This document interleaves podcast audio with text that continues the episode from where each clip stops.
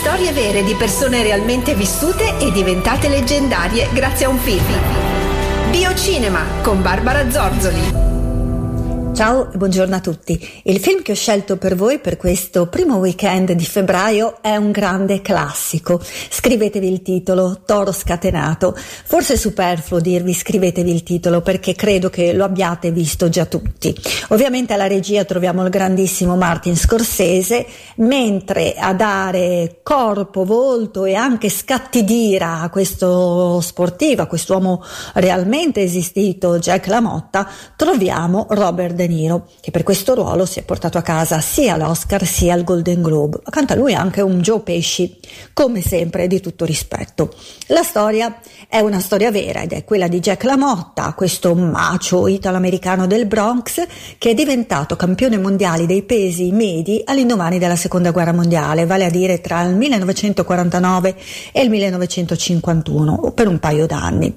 Ah, ecco, il film è del 1980. Questo è importante perché rispetto ai film di pugilato dell'epoca, uno su tutti, Rocky, in questo film, della durata più o meno di due ore, le scene vere e proprie di pugilato. Cosa voglio dire? L'uomo alle corde, poi su questa sorta di metafora ci voglio ritornare, uh, quindi gli allenamenti, la preparazione agli incontri, insomma, tutto quello che è il mondo del pugilato sono poche, sono veramente poche, fatta eccezione ovviamente per questa uh, mitica eh, sequenza iniziale che è quasi ipnotica, ovviamente tutta sul ring, sulle note della cavalleria rusticana di Mascani e beh, rimane indelebile nella memoria. Però vi dicevo, le scene di pugilato vero e proprio sono poche perché come già detto, quest'uomo alle corde in realtà è sempre presente, ma lui non combatte con degli avversari, lui combatte per anni contro se stesso,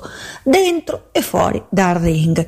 Infatti, nella sua quotidianità lo vedrete alle prese con il fratello e manager Joy, quindi con anche questi momenti qui caldi, diciamo, lo vedrete anche eh, nei rapporti con le due mogli, lo vedete con questi sì, scatti di ira, io proprio in mente che prende ribalta la tavola, ehm, oppure anche nei suoi rapporti rapporti, eh, ridiciamolo, con la malavita.